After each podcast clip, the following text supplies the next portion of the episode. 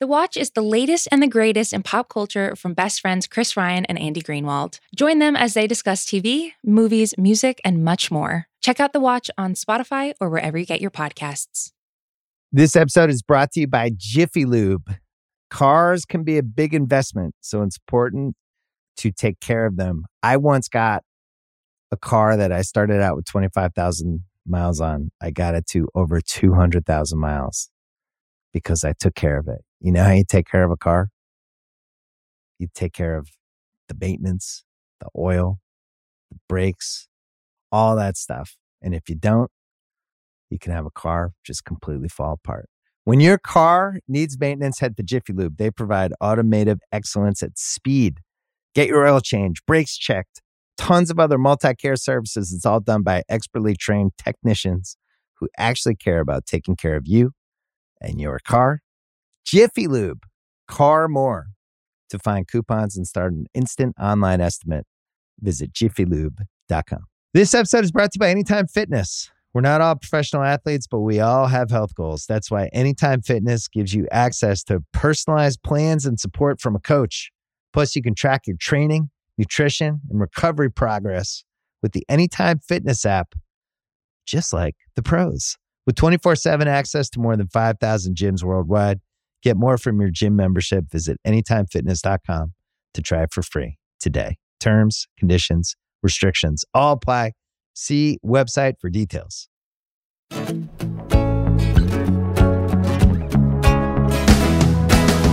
Hey, welcome back, everybody. This is Larry Wilmore, and you are listening to Black the Air. I appreciate you choosing this podcast. Podcast where we talk about stuff that Larry Wilmore is interested in, whether it's politics, it could be sports, it could be culture, racism, sexism, who knows, sometimes even magic tricks. And today's show falls under my favorite hobby in the world, and that that is the world of magic. I promise you guys we would do something like this. And by the way, this is not the only podcast that I'm going to do in magic. I have another one coming up that I'm very excited about too. But first, uh, we have Josh Jay, who's one of the most talented people in magic in the world. He has a book called How Magicians Think. Ooh, very provocative. Very interesting. I like stuff like this. If you know me, you know I I could talk philosophy and stuff like this like all night long with my friends. It's just a fun thing. But how uh, magicians think is very, very provocative about deception, about fooling, and the art of magic itself. So Josh Jay, who has uh, devoted most of his life to this art, drops in and shows us a couple of magic tricks. So I'll be dropping a couple of these on Twitter, uh, Instagram, maybe just having Josh out there fooling us. And he's full Penn and Teller, by the way. So more of this type of stuff coming up, you guys. I love doing magic, something I love doing all the time. Um, I don't have a lot of stuff to talk about today. I've been kind of busy this week. Just got a lot of work to do. But you know, here's what caught my eye though. The whole COVID uh, thing, which we're all exhausted about. The vaccine situation out there is so fascinating to me. As you know, I got the vaccine. I think we all should get vaccinated it'd be great if we did more as a country to help some of these countries that need these vaccinations, get them out there. That's why I can't, I honestly can't believe why people won't get vaccinated, you know, but, you know, what am I going to do? So I think, you know, not only vaccinations, but there's some more therapeutic stuff that's coming out that hopefully can get us out of this. But what I find interesting is how the NBA is reacting to this. It's real interesting, guys, because for one reason, I want to know what's going on with the NBA. It's very, very interesting. And let me, let me just point out a couple of, uh, uh, different ways that we approach things, which right now, most of the distinct ways that we do things are divided into right and left, Democrat, Republican, liberal and conservative. So I'm going to use that kind of hat to put things in. So the right and the left, let's talk about that. So, and these are broad generalizations they're not definitions. They're really just broad generalizations, just so we have a chance to discuss this. So you don't have to come out to me like, Larry, that's not really what it, okay, guys, this is just for the purpose of discussion. Okay. So broadly, in my mind, broadly, the left tends to focus more on the group.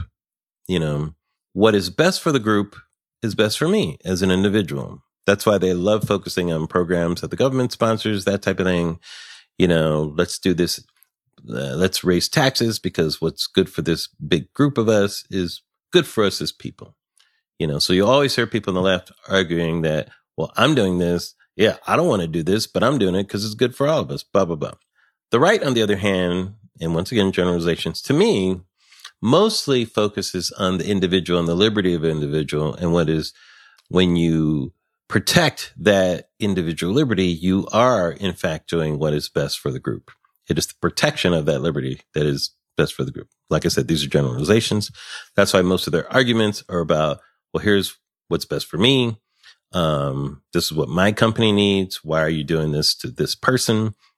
You're hurting uh, small businesses, the individual thing, and protecting the individual liberty side of that argument. Once again, generalizations, but it's kind of where these sides kind of operate out of a lot. You know, it, it gets flipped, as I pointed out before in abortion. They're kind of flipped, those positions. Now the left in abortion is more interested in the liberty of that individual, being the woman, and controlling her own body. And, and the right gets more into what is best for society. We shouldn't be, uh, the government should come in and protect the fetus. They can't protect itself. So it gets flipped a little there. And I've talked about that. And that's my way of looking at things. But here's what's interesting about the NBA. So the NBA mainly has operated from the left, especially when it came to like virtue signaling, when it came to racial things, you know, just the whole thing last year after the George Floyd thing, you know, NBA and other sports, you know, groups, of course, but out there saying we need to end racism, you know, Black Lives Matter, blah, blah, blah. And this isn't about me. This is about all of us. We need to all rethink our relationship to race and all this stuff. And we all need to do better. And we're putting out a message there. We feel it is our duty to put a message to the world to try to help this situation. You know, it was, it's a group thing that they're talking about. They're saying what is better for the group is better for us as individuals, right? Which I got no problem with. You know, good for them. But when it comes to COVID, they have switched. They've flipped a bit, you know, and it's interesting that a lot of players are doing this, whether it's LeBron, it's Draymond Green, Kyrie Irving, couple other players have put out videos and they all are kind of operating out of the same type of thing. They're saying, look, I'm making this individual choice for myself. I feel, you know, everybody has to make this choice for themselves. This is a private health decision. I mean, I got the vaccine. If you want to do it, then it's good for you. But if someone else doesn't want to, then I get it, you know. But I think we should make the decision. Uh, I think Draymond Green said, I'm not going to tell another player that they got to do this. You know, they got to make that decision for themselves. Fascinating because that is a position that the right takes. That is a conservative position. You know, the individual right that you have that liberty to make your own decision in the world, free of the government telling you what to do or for a sports organization telling you what to do when it comes to your own body, putting something in it, vaccine, whatever. That decision is up to you. It should not be bully. People shouldn't bully you about it or try to coerce you and convince you. Interesting, interesting, interesting. What's going on, NBA? How did you guys become conservative? How did this happen? Why is COVID making you conservative? This is fascinating to me because it could easily be the other way around. LeBron James admitted that he was vaccinated, but he said he did it for because it was right for him and it was right for his family. But he could flip that around and say, look, yo, I want to speak. Let me speak to the black community first. We need to get vaccinated. You know, COVID is killing black people at an unprecedented rate. Many of us are not vaccinated because we're scared of it or whatever. I'm LeBron James. My body is very important. I try to stay healthy and I got the vaccine, you know, because I want to do what I think is best, you know, and I think we should all get it. He could easily have said that. He's, he has said that in turn with the racial issues and other issues. He has been an advocate for all, you know, but now, and I'm not picking on LeBron. I, you know, love LeBron. You know, I'm not criticizing this as he should do this instead of that. I'm only observing it as it's interesting. Why is this happening with COVID? It's flipped. I expect Kyrie Irving, for those of you that follow basketball, I expect for Kyrie Irving, this is a guy who thought the world was flat, you know. Once again, not a criticism of the position. I just find it interesting, you know. And by the way, uh, COVID seems more in our reach to find a cure for than racism does. you know, if anything, if anything, you would think they'd be using their platform to encourage people to do this because it's something that I feel we can accomplish. Racism seems a little harder to accomplish. Could you imagine if there was a vaccine for racism? If there were a vaccine for racism, how many places would we say, look, y'all gotta get, y'all gotta get vaccinated now? I mean, I wonder how many people would get vaccinated if there was a vaccination for racism. That's an interesting question. Some of you motherfuckers are to need some boosters, like regular boosters, if that was the case. Oh, man. It is interesting how dynamics of people have changed with COVID. You know, even the, the government, I feel like can't figure out where it's standing on this. It's, it's evolved over time and may evolve again. At first, like Joe Biden said, look, I don't believe in government mandates. I don't even have the, I don't have the authority to issue a government mandate about COVID. Six months later, government mandates about COVID. Sorry, motherfuckers. now you got to get it. And for a while, it was carrot and stick. You know, first it was carrot, you know, they were like, look, we can't tell you guys to get COVID, but how about this? if you get COVID, you can win the lottery. Like, I think somebody won a million dollars for fucking getting a shot for getting COVID. I got nothing, you guys. They were getting the lottery for getting COVID. And in a, in like three months time. All right. If you don't get COVID, you're to get fired. All right. Happy now, motherfucker? You could have won a million dollars. Now I'm going to fire your ass. That's, that's crazy. I mean, it happened so fast too. It went from carrot to stick in a like blazing amount of time. You could win the lottery to your ass is getting fired. So I, I understand why a lot of people's heads are dizzy right now with some of this. Some people are not.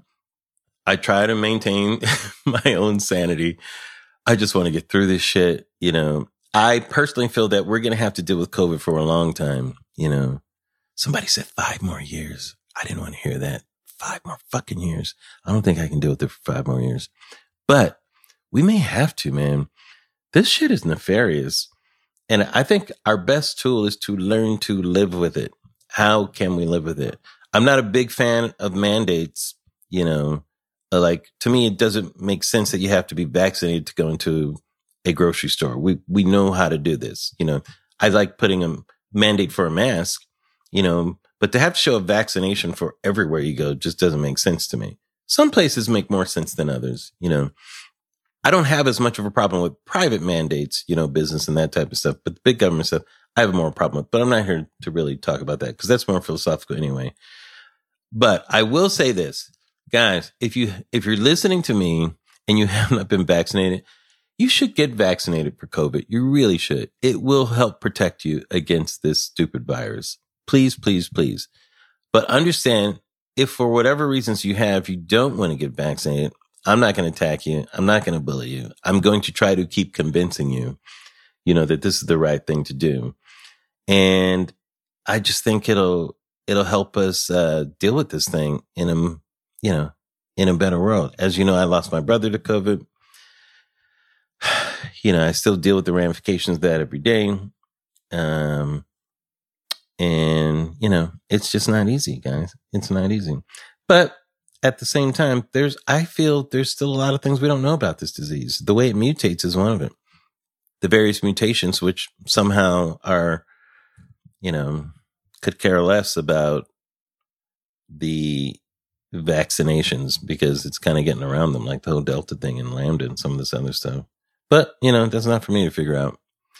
But I will say this from the center of the as I like to be as citizens, when considering what is important to you as an individual in this matter, your individual liberty, which I do believe is important to protect, I think you should consider that in this case of COVID, what is best for the group, what is best for society, actually is one of the best ways to protect your, your liberty in this case in the United States of America.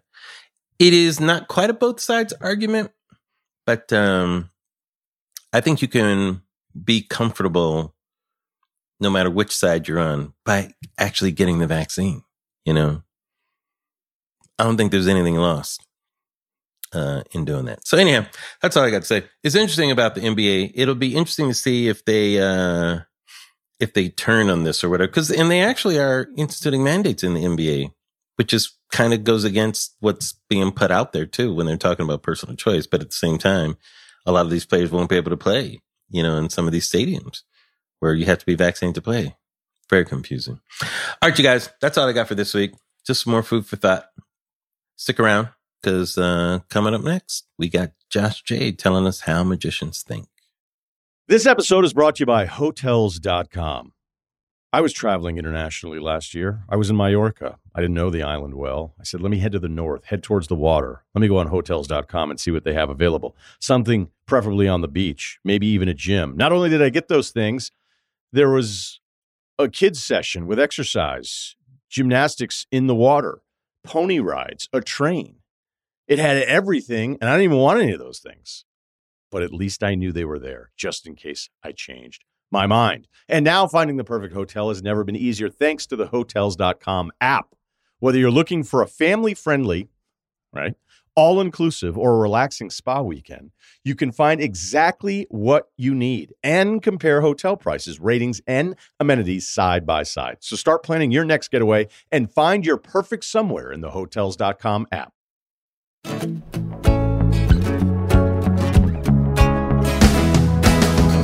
Welcome back, everybody. It's October. It's trick or treat time, and we got a little bit of both today.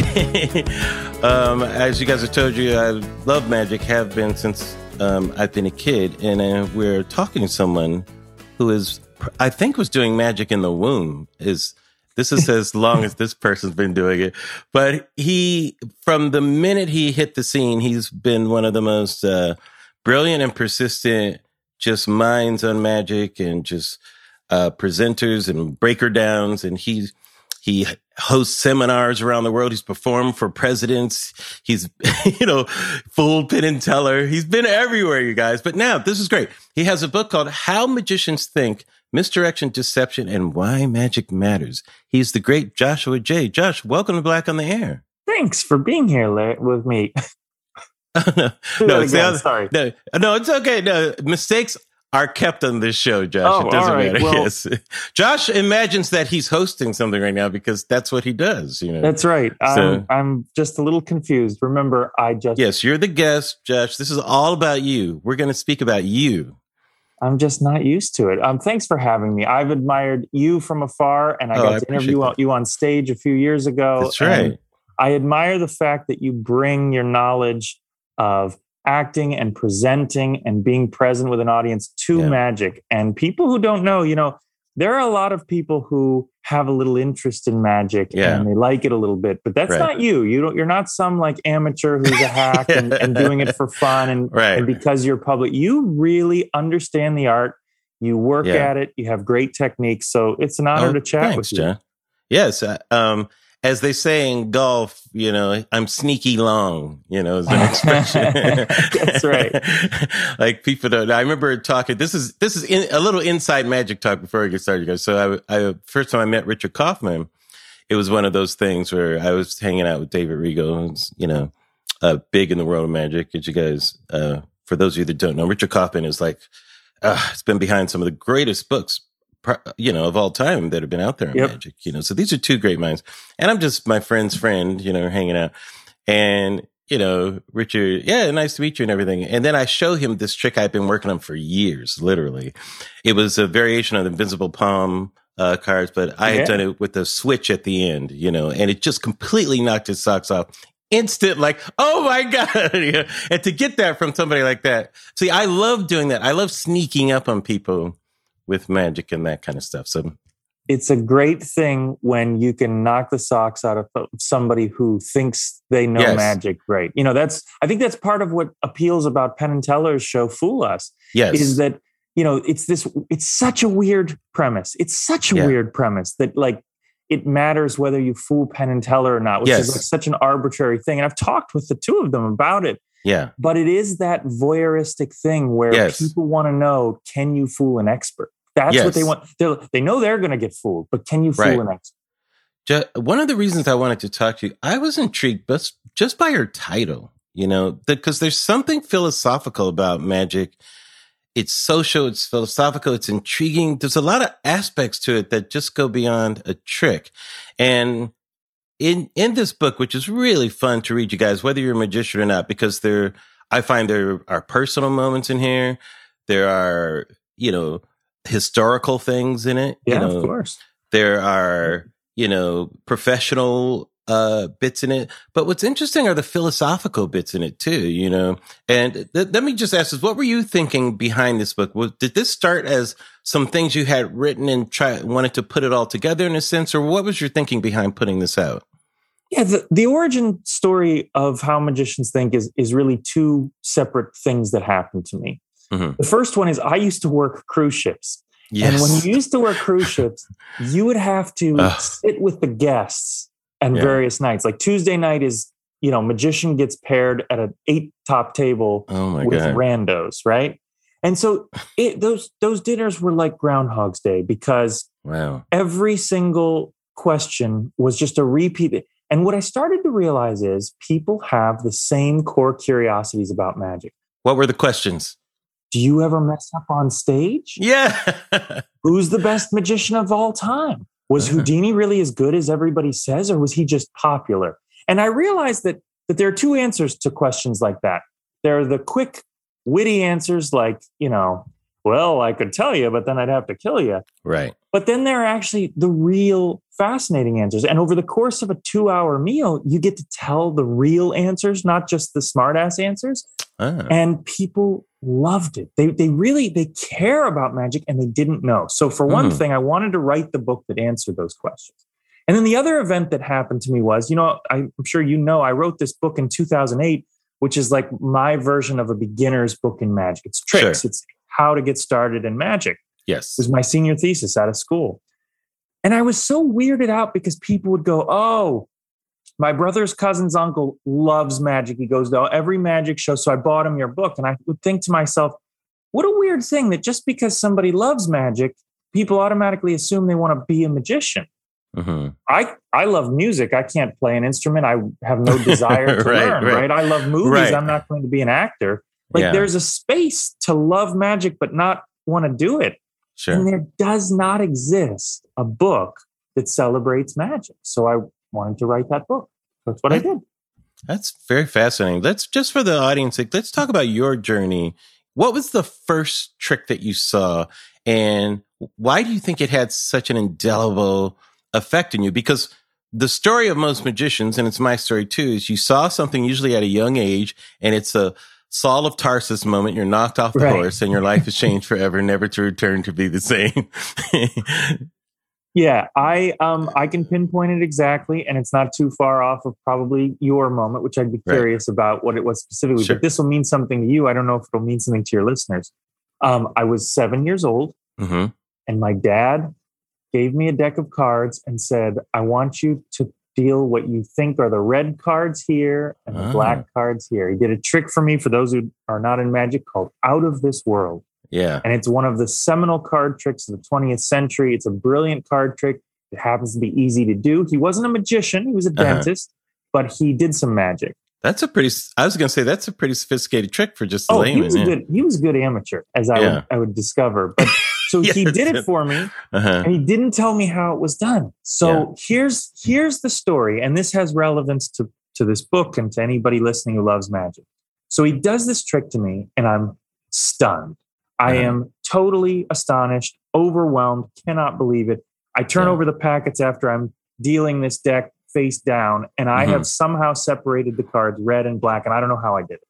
Right. I go down to my room and I tear up two decks of cards and I'm dealing packets. And, And he wouldn't. He wouldn't tell you how it was done. Oh, he wouldn't tell. Me. I mean, at that point, Right. I'm just an audience, right? And he's just done this trick. and I'm shuffling decks of cards together Uh-huh. and making charts, and I figure out this damn trick. I figure Wow. out how it's done.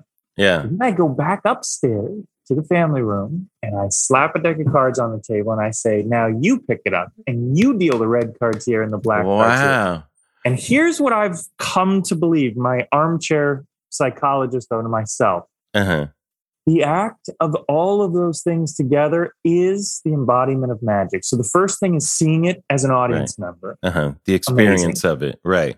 The second part, still my favorite to this day, what I was doing before our call just now, the engineering of magic, the Yes. thinking through, putting Yes. it together, the problem solving Sherlock Holmes part of it. Yes. That's that's the second part of that circle. awesome. Yes. And then the last part is how I spent the last 20 years of my life, which is performing it and being on the other side of Alice's mirror, right? Right. And it's all three of those things that make this career so fascinating. I get to enjoy magic and see it and love it and be fooled by it. There's nothing better. You know that. Yes.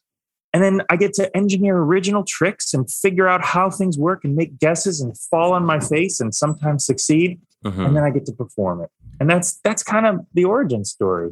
Yeah, it really is in like you get to be Thomas Edison all the time, you know. It's how it feels. Yeah, it's really fascinating. I have almost the exact same origin story. It's very similar. I was at one of the, they were called Indian Y Guy uh, uh, meetings. Was when I was a kid. It celebrated Native Americans and and you you went with your dad and that type of thing and and you kind of celebrate their culture and stuff like that. It was here in California, and uh, it was kind of like Cub Scouts. It was that type of thing. You know, you'd have meeting. And when I think about it now, I said that was actually kind of cool. Kind of celebrated that culture a bit. But uh, and I remember a guy came in and he, he took a piece of rope and cut it in half, took some scissors and he tied a knot and he he grabbed the knot and he slid it down to the Uh-huh. other side of the rope and then he took it off and threw it away. And I'm like, what? And I was seven years old. I was the exact same age. Same age. My brain exploded. I'm like, what did I just watch? You know, I went home and I, you know, found, I think some, all I had was string. I didn't have that kind of rope. And I just worked on it, worked on, it, worked on it until I figured out how it was done or my own version of it. And then I did the same. I saw cups and balls on TV. There was this guy named Marshall Brodien who used to Ah, sell TV he's magic the- cards and He's the And the- godfather of selling magic on TV, which is not a dig. It's, it's how a lot of kids like me got into magic too. right. And the biggest commercial at the time, TV magic cards was the biggest, but then he Yeah. also did TV magic cups and balls, you know.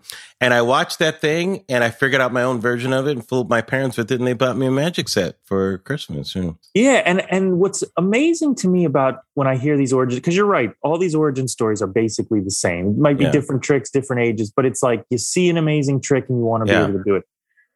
Magicians have always said that we get into magic for different reasons, and I Mhm. don't believe that's true. As I say in in the book, I think we all get into magic for basically the same reason, but we stay in magic for different reasons. Right. In other words, like I think I all of that. us get into magic because we're amazed and we want to be able to do something our friends can't do, or we want to be able to impress Mm-hmm. girls, or we want to be able to fool our parents, or whatever it is. It's it's basically in that same lane. hmm But in my experience, the reason kids largely get out of magic around age 12 or 13 is because they get into other things. It's unfulfilling if all Yeah. you want to do is fool your friends. That that Right. that wears off. It wears after- off after a while. Yeah. And so the really interesting question is the one nobody ever asks, which is why do those of us who stay stay? And why did you stay? You know, for me, I think it became it's like you said with the the Thomas Edison thing. Yeah. It, it it became much more of a personal thing. Like I can't really put it into words. I try in the book in my favorite chapter of the book, which is on how do magicians create magic. hmm But there is just truly nothing like the aha eureka moment of sitting at this desk in my Mhm. apartment and struggling with a problem and then realizing, oh, wait a second, I've been doing it backwards. What if I Mm. start with the aces here and this here, and then I end with this, and this will be a, and now it works perfectly, and it's the opener and comes in this way. That personal journey Yeah. is so much more fulfilling than the be the life of the party, fool your friends, you know, Mhm. get the standing ovation thing that just gets to be sort of hollow. And and I I imagine I'd be so interested to know eh, from your listeners like is that the same in other crafts? You know, the people who get into music, do, do they transition? I think it's a, I think both of those things can be true. I think there, here's what I learned. But since I'm a writer performer, you know, I've, like when I did stand up, I had to write my act, you know, and, you know, I when I wanted to be an actor in television, I realized, you know, I'm going to have to write kind of a path for myself because who I am doesn't quite exist in television. You know, I'm not from the ghetto. You know, I don't. Right. You know, I'm not fast talking ex-con. You know, that type. You know. And so I had to carve my own way, but I had to acknowledge like there were comedians who people who were supplied jokes. They weren't creators like I was. And I realized not everybody operates out of the same system. And what, what I, what I found was interesting is that I operate out of a desire to express, you know, like it's the expression that's important to me. So the, the creation of a joke is almost more important than the reaction from the joke, you know, cause like yes, the laugh exactly is almost like, that when I get the laugh, it's almost like, of course it's funny. That's why right. I worked on it so hard. You know, it almost feels like that. And it's satisfying because I'm a creator. But here's what I learned. There are people who are the opposite. The creation of the joke is meaningless to them. The, only the reaction is important. Mm-hmm. And they live off that reaction. And when the reaction isn't there, it diminishes them. And, and they're enlarged or diminished by the reaction. I'm I have no connection to the reaction at all. The reaction is nice, yeah. but for me, it's the invention that feels me. If I'm not inventing, I feel diminished. What you, you know? are describing is the most eloquent way I think I've heard it outside of magic yeah. for what I'm explaining. Yes, it's exactly yes. that. And there are magicians, and we know them yes. because they're the ones on TV. And they, they perform. They want to buy it. They want to hire guys like you and me to design their illusions exactly. for them and do it, and that's fine. But for me, it's like you know the, the, funny part about what you're saying is like you when people find it funny and you're like yeah i know it's funny it's like, well it's not that arrogant but it's like right your your reaction is what i was anticipating and right. It fulfills the thing that i was working on so whew, you know it's like thank god yeah how about this for yes. you know a little arrogance it's like i know that i work so hard on these things but sometimes when it doesn't quite work out i want to like rationalize it to the audience and be like, let me explain to you why that's so much better than right. the stuff you've been watching. Like this yes. magic trick has full circle comebacks. It ta- taps back to something before. It plays on your expectations. You didn't appreciate how good that, you know. Yeah. You and of course that's the great failure. Is like sometimes yes. no matter how clever and unusual and offbeat right. and original something is, if it doesn't hit, it doesn't hit, and you got to leave it on the cutting room floor. This episode is brought to you by Cars.com. When you add your car to your garage on Cars.com, you'll unlock access to real time insights into how much your car is worth, plus, view its historical and projected value to decide when to sell. So, when the time is right, you can secure an instant offer from a local dealership or sell it yourself on Cars.com. Start tracking your car's value with your garage on Cars.com. This sounds simple, but let's talk about what actually is magic? Like, yeah. like when we think of magic, like what actually happens in a person's brain that makes something magic? Yeah, I mean, of course, every magician has a different definition of that, and there is no right or North Star or anything of that nature. I mean, to me, the best definition of magic is still Teller's. And he is one of the simplest, it's one sentence is magic is the difference between what you see and what you know. It's it's that hitting between your logic and your eyes. And you know something's not possible, but yet it's happening just the same. And you know, people often sort of say, "Well, here's your book. You know, how magicians think." It says misdirection, deception, and why magic matters. Why does magic matter? Which is sort of a loaded question because, like, I can't tell you why magic matters for every person. But Magic, I think, fulfills a role that is so important in 2021 and more important in 2021 than 2010 or 2015. Because as technology improves, we are increasingly in a world where answers are cheap, solutions are cheap, secrets are cheap. Yeah. And magic is like one of the few things that when it's done beautifully, you can't look it up. You can't just Google it on your phone. You can't just find it online. You can't do a quick YouTube tutorial and learn it. There are things you can learn on YouTube. There are some. There the, are some magic. There is some magic that is exposed in those. Of outlets. course, and yes, that's a whole tricks. other issue in which technology is playing a role. But I'm saying with mm-hmm. really good magic, you know, if if, yeah. if you and I are out hanging out and I see an opportunity to use my environment and do yes. something, it's so arresting that it is that metaphorical reminder that oh yeah it's okay to live in mystery. It's okay to live mm-hmm. with a question mark instead of a period or an exclamation point. Mm-hmm. And that's at the core of it why magic matters. And for some people, they can't. They just cannot live with not knowing. But yeah. I wonder if technology, you know, over the years has made people uh colder to imagination, you know, or has desensitized them to imagination. And when magic is able to wake that up sometimes, like, oh, yes, I have an imagination, you know. yeah, is- I mean, I think technology poses more of a threat than sometimes even we magicians recognize. Like, I'll give you an example, and it's a little inside baseball, but right. I do this trick, my version of a trick called printing, which mm-hmm. is a version of wild card. It's a trick for anybody who's not a magician in which you take like a couple playing cards yeah. and you show one card and uh-huh. you take another card and you touch it to one card and you print a facsimile on the card. Yeah. And it's a beautiful trick. And in the version that I do, I print against the pattern on my shirt and against yes. my lips and I go crazy yes. with it.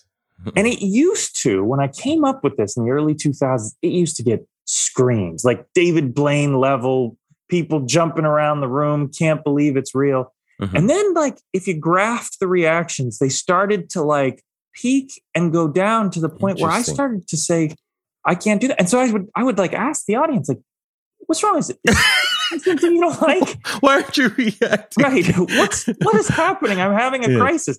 And they would say, well, I just assume it's that paper that prints because technology is so advanced now. We can mm. do so much with our phones that it's no longer beyond the pale of, of yeah. belief that a paper could touch a substance and recreate that paper. Now, it happens to not exist, right. but it's a trick that truly got lapped by technology. And I wow. take it out of my show.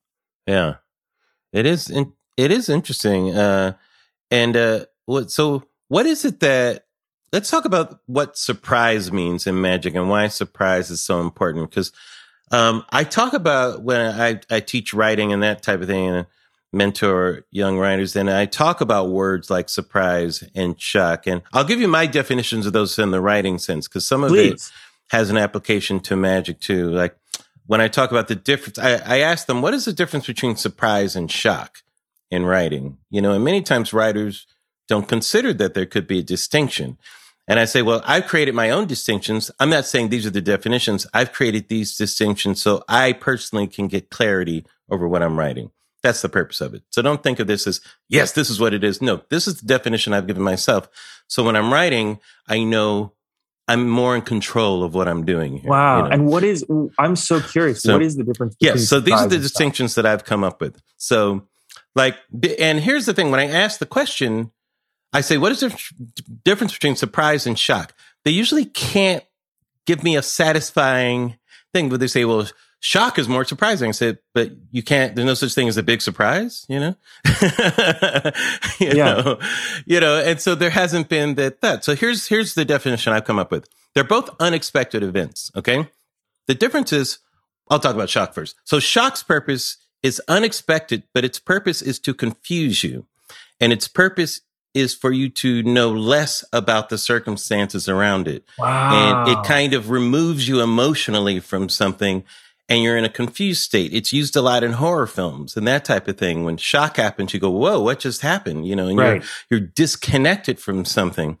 The effect of shock lessens over time because it's a non-emotional event, you know, but you're, you're disconnected. So when you see the same shock moment, it doesn't have the same effect over time. It lessens over time because it's, it's purpose is to confuse you and disconnect you. That's what shock does. It's unexpected, but its purpose is for you to know less about what's going on. Surprise also is unexpected. But when surprise happens, the purpose of surprise is to deepen your understanding of something. Wow. Is, is to make you more connected to something, but in an unexpected way. And the effect of surprise always is always feels the same every single time because it's a human experience that it is pulling you into. And so when you know these things as a writer, you realize like what jokes are just unexpected things that are funny, but it doesn't do anything. And what jokes deepen our understanding of character, but are also unexpected. So now you have more, and the, that was my purpose of coming for it. So writers know why is this joke good and this isn't. We laughed at both of them, yes, but I know more about the character from this joke, and I know less from this joke. Unless we were writing a show where those kind of shock jokes are the types of jokes for the form of that show. Where like Family Guy jokes, they're shock jokes all the time because we don't Right. know more about those characters. They're left turns, you know. So, so knowing that you have control over that form, you know. So, and I said I'll give you an example. So, like, uh, if you take um, what is the Christmas movie with Jimmy Stewart? My brain. Oh, it's a gonna- wonderful life. it's a Wonderful Life. Okay. So at the end of that movie, like I cry every time I see it at the end of the movie. I'm always emotional. Because incredible. the unexpected happens where the people come in and they give him money. And when they do that, it deepens my understanding of his relationship to those people. And it makes me emotional every time. Now, if someone had come in at the end of the movie and shot Jimmy Stewart, I would have went, whoa, I might, I might have cried of that. It would have been so sad, but it would have, I wouldn't have understood it. It would have, I, I it would have removed me from my experience as that character. It would have had an effect, but it wouldn't have been a powerful over time, you know? yeah, I think what you're talking about comes down to justification, justification of the surprise. And Yes. um, William Goldman, the um, the screenwriter, he put Yes. it this way: he says you have to surprise the audience, but in an expected way. So Yes. in magic, that means that it's really easy at the end of any trick to produce a bowling pin and then a banana. Why are you producing a bowling pin? And why a banana? And why in that order? It's a Right. surprise, but it's shock. It's what you're talking about. It's shock yes, it's not a connected. surprise would be you produce the banana, but wait a minute. When you peel back that banana, inside is a dollar bill. Because we had a dollar bill at the beginning of the show that Larry wrote his name on, and it's been gone. But it's now inside the banana, which is what Kimmy thought of earlier in the show. She named banana, and now and you're bringing it back, but in an Mhm. expected way. So whereas you're in your field, I think it's to reveal character. In magic, I think it's to reveal plot. Yes, and and I don't say that to demean shock. I say it because shock is very powerful also. Sure. But for me, it's like you have to know when to use them, and shock can be powerful in magic. You know, uh, I think sawing a woman half. You talk about it. The beginning of that is complete shock. you know, Right. it doesn't. Why is this happening? Nothing makes sense about this at all.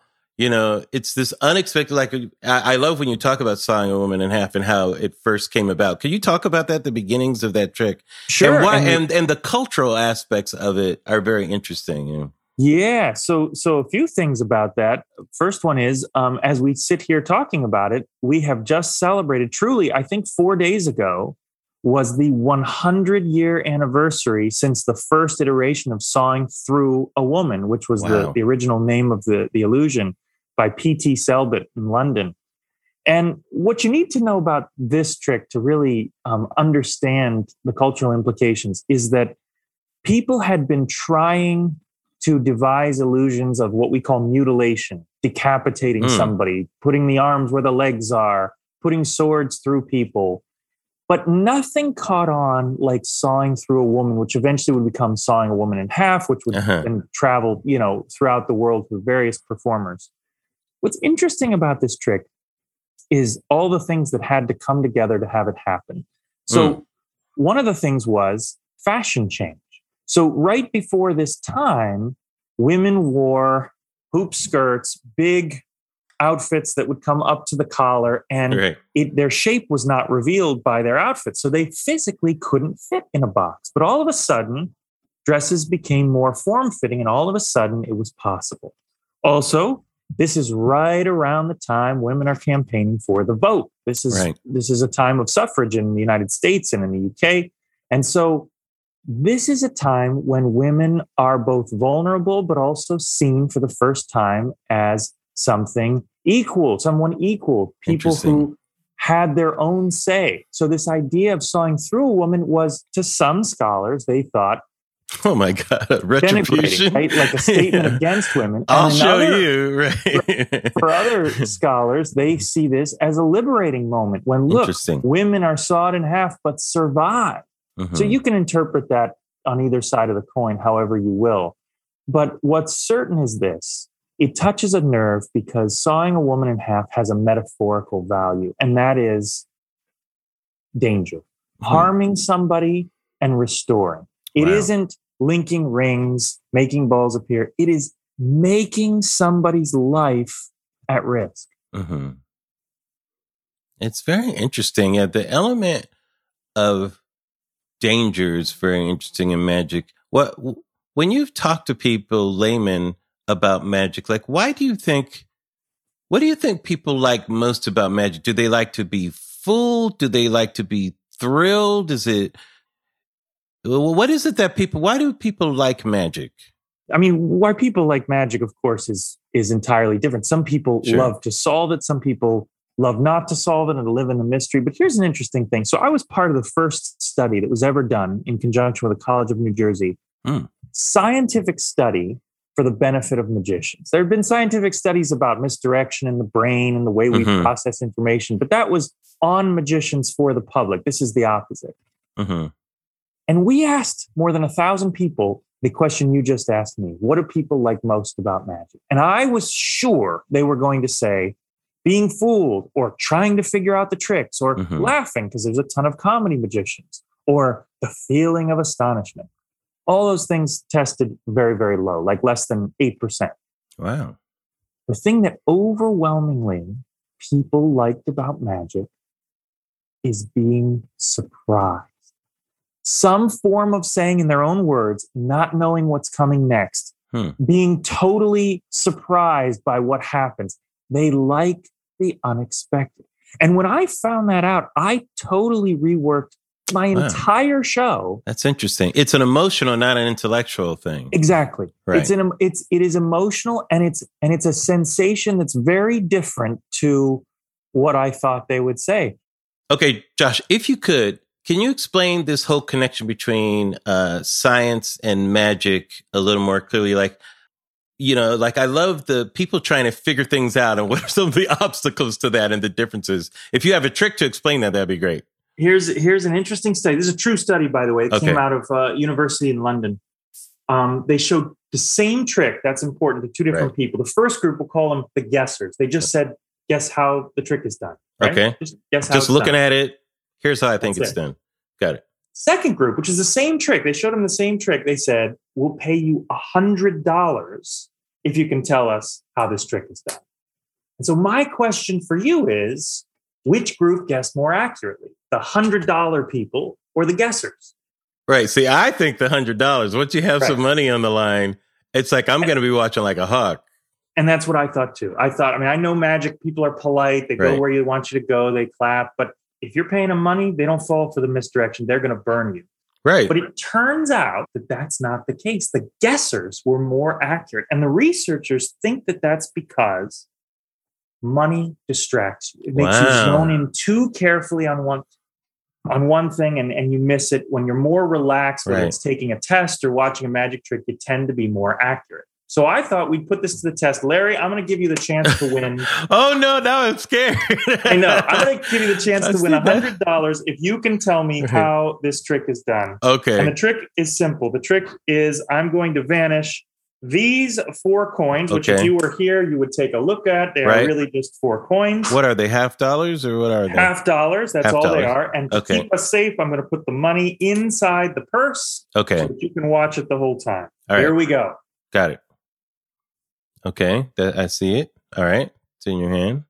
Got it. The, oh, Now you didn't just see it; you actually heard it. okay. That third one. You know, Whoa. people say Something. people say, "Well, but? I don't think the coins really go in the hand." So I'll let you see. All All right. three coins, they really do go in the hand. Okay. And if you were here, I would let you actually touch them. All right. touch so I'll that you know to that they're them. there. Yeah. So with you. So that's all three. And now all four coins. And remember, Okay. don't be distracted by the money. Nope. But you see, you can't win the money because I've already. Wait a minute. What? This is the hundred dollars in my hands, which means that over here, where the money was supposed to be, Yeah. That's crazy. Yes. Wait a second. No, no, no, no. The, but the how how man make how man make quarters and that's fantastic, John. oh, So- thank you. Very good. Excellent. Oh my god. Very good, Josh. So that's great. It's a true study. I mean, that study is, uh, you know, something that came out of um, some university in London, and I read about it. And and so and, um, people who could win that hundred did did worse than people who were like, okay, I'll try to figure it out. Unbelievable. Crazy. The great Josh Jay. Thanks, Josh. That was awesome. This episode is brought to you by Jiffy Lube. Cars can be a big investment, so it's important to take care of them. I once got a car that I started out with 25,000 miles on. I got it to over 200,000 miles because I took care of it. You know how you take care of a car? You take care of the maintenance, the oil, the brakes, all that stuff. And if you don't, you can have a car just completely fall apart. When your car needs maintenance, head to Jiffy Lube. They provide automotive excellence at speed. Get your oil change, brakes checked, tons of other multi care services. It's all done by expertly trained technicians who actually care about taking care of you and your car. Jiffy Lube, car more. To find coupons and start an instant online estimate, visit jiffylube.com. Here's what I wanted to ask you about too. So we've talked about magic and technology. There's also an area of magic and mysticism that is a cousin to magic and technology, I feel. Like, for instance, I always think of the connection between magic and religion, you know, of, uh, you know, I'm Catholic, and when I think about Catholicism, to me is based on a couple of people that did magic tricks. First, there was Moses, who did a lot of magic tricks to get the Jews out of Egypt. Good I ones. mean, Some amazing. Some of the best, arguably some of the best, you know. Right. Uh, and then Jesus, who kind of topped him, bringing Lazarus back from the dead, water into wine, walking on water. Just some amazing magic tricks to start a whole new religion. Yeah, he's got an ABC special coming out. yes.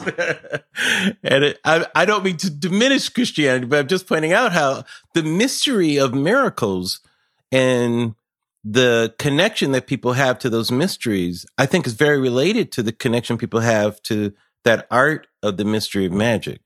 Well, you know, magic, we are so used to in Western culture seeing magic as a diversion, as something fun, that we forget the inherent power of magic.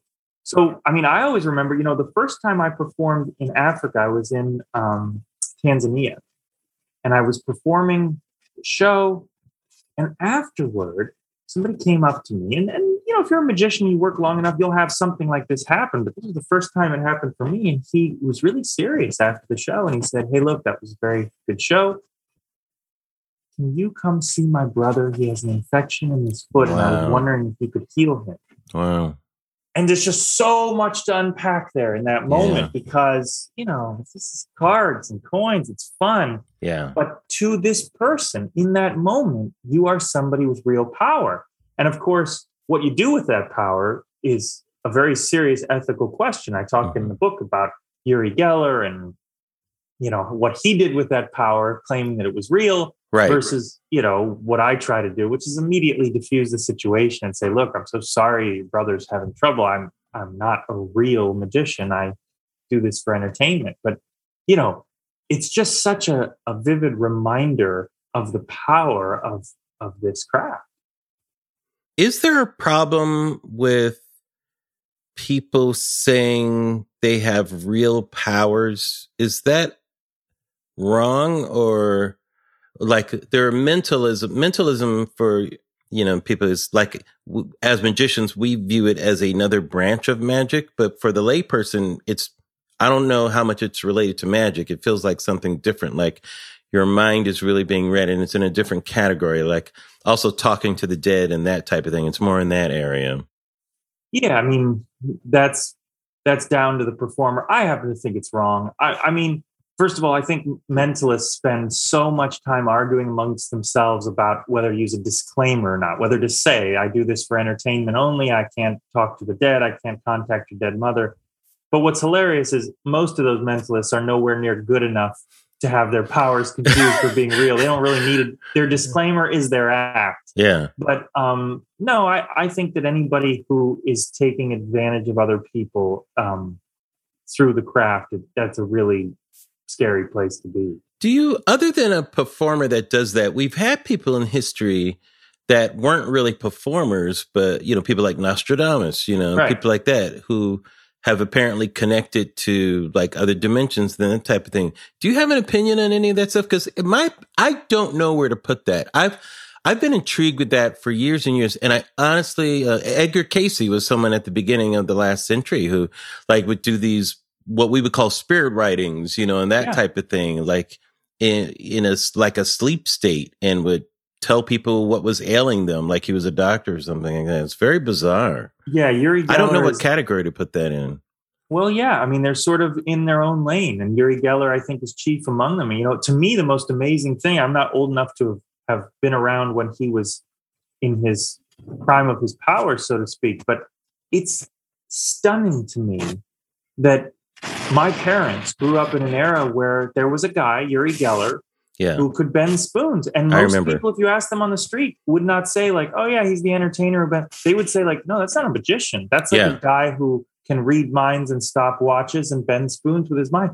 They thought he was real, and he was just doing magic tricks. But yeah, it, you know, in the 1970s, there was a magician so convincing that people thought he was real, and that says a lot, right? It says Yeah. a lot about him and his ethical choices, and it says a lot about how easily the public is dissuaded. Remember, he went to a place called Berkeley Laboratories, which is not the same as Berkeley University, hmm um, but he went there and fooled scientists and had Yeah. scientists vouching for him. This man can do things with his mind that no other people. I can do. remember Uri Geller. I was a teen at the time, and to me, I feel like the world was ready for Uri Geller because we had had that was the the peak of conspiracy theory. right? you know, Yeah, like that's true. the JFK assassination, you know, okay, like there were conspiracy theories for everything.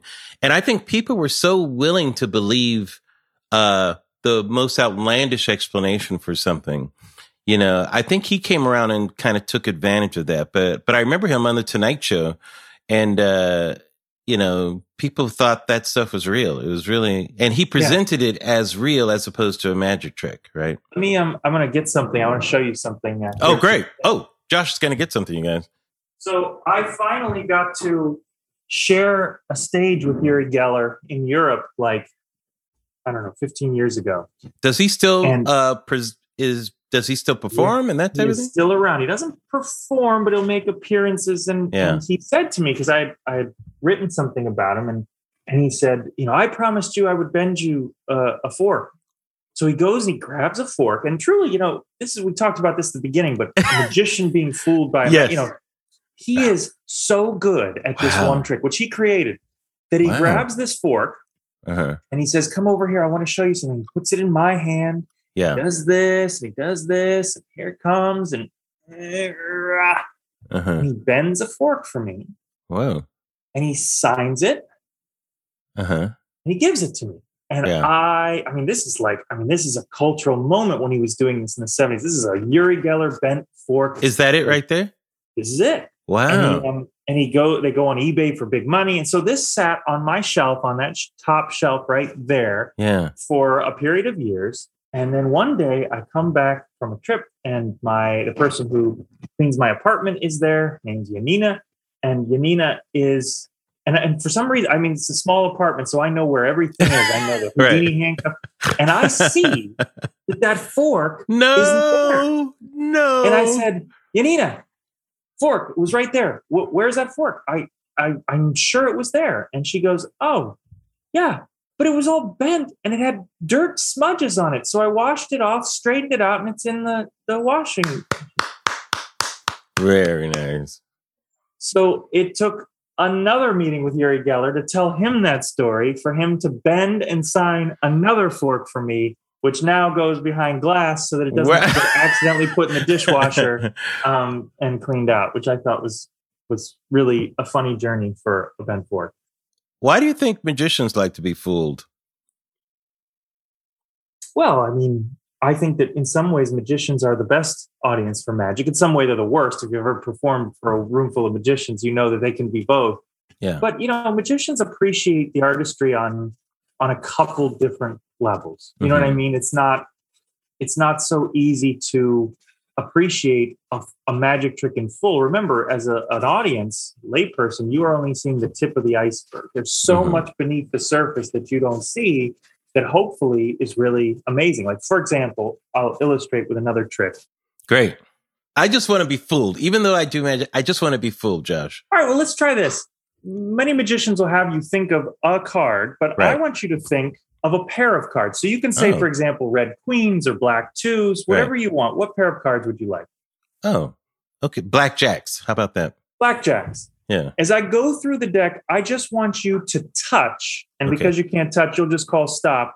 Any card that you want as I go through them, just okay. say stop. Okay, stop right here. Okay, my thumb is on this one, but yeah. I can go to the next one or the one before it. It's up to you. The one where it is right now. Right, right where it is right now. If you yeah. touched a blackjack, that would be a pretty amazing trick. That would be amazing. No, no, you did. Uh, three of diamonds, but that's okay. At three of diamonds, I'm going to leave it where you put it. Okay. But this is the trick. That goes fairly into the deck. Right.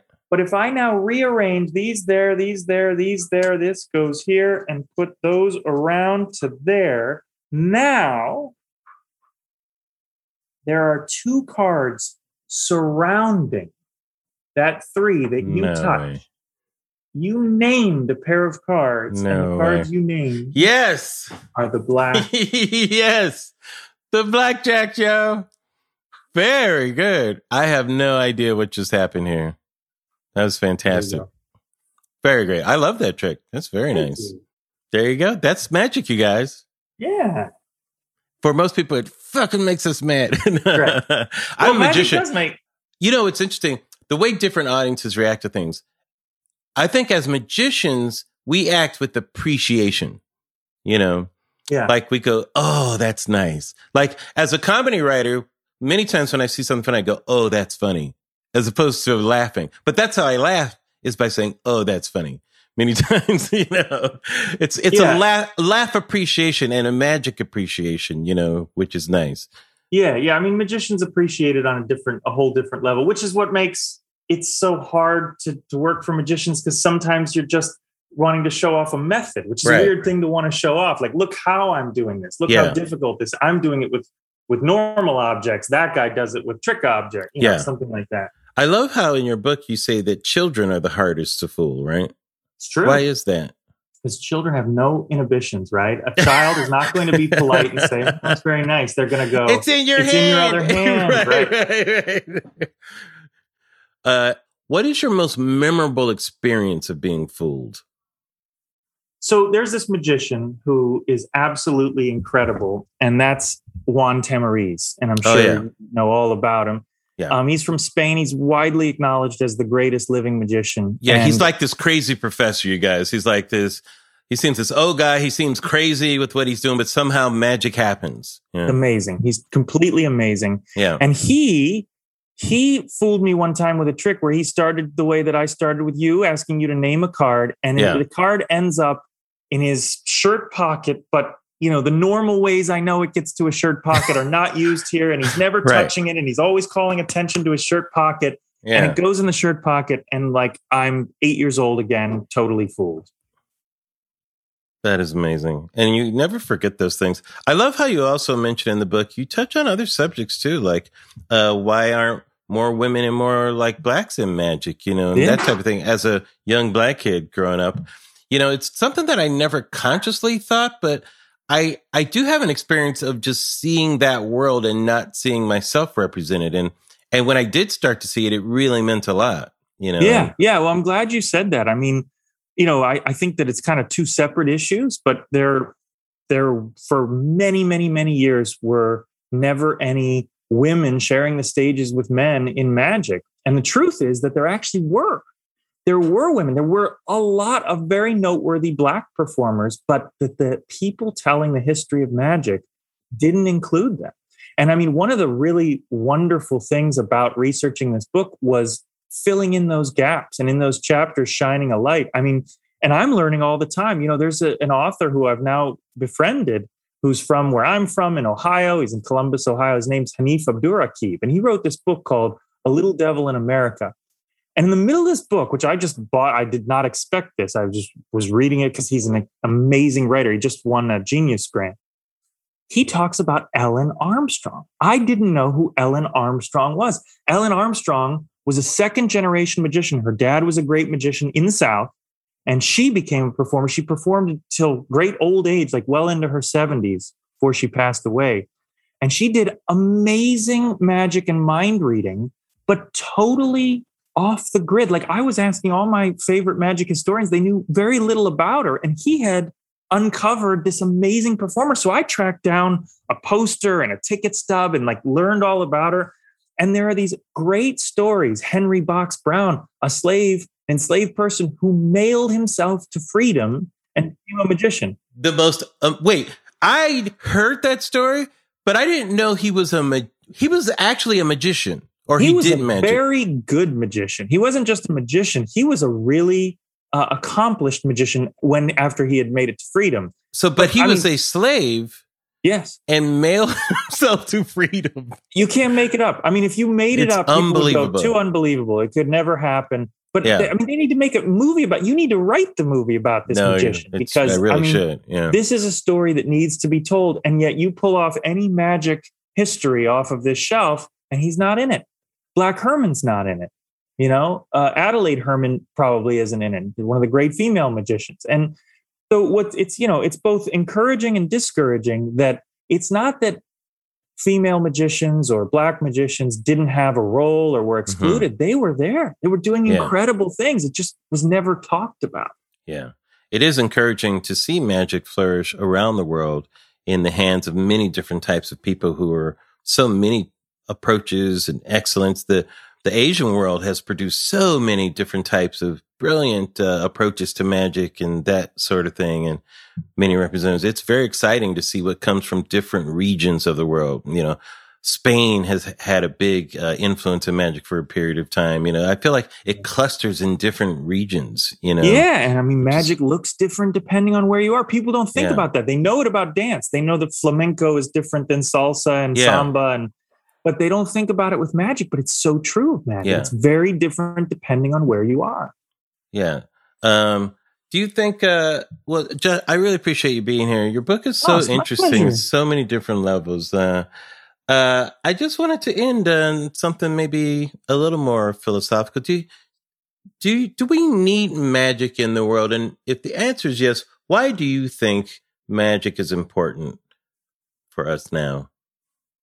I mean, to me, magic is more important now than it ever has been, but it's also harder to deliver great magic than it ever has been because mm. technology is so advanced. But magic is that metaphorical reminder that we don't know everything and that sometimes it's okay to live in a space of not knowing. I love that. I mean, Twitter has the opposite ethos. right, exactly. that I know everything and I'm going to tell you wow, you know, it's kind of surrendering in a way. Magic allows us to surrender.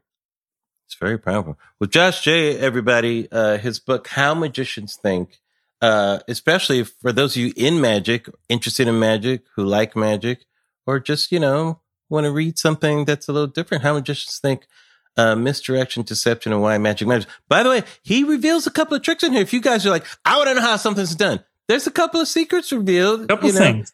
Respect, respectfully so. Yeah. Good luck with the book, Josh, and I hope to see you in person soon. Yeah, that would be great. I would really love that. Thank you all for listening. Thanks for having me on. It's a real honor. No, it's my pleasure, Josh. Cheers, man.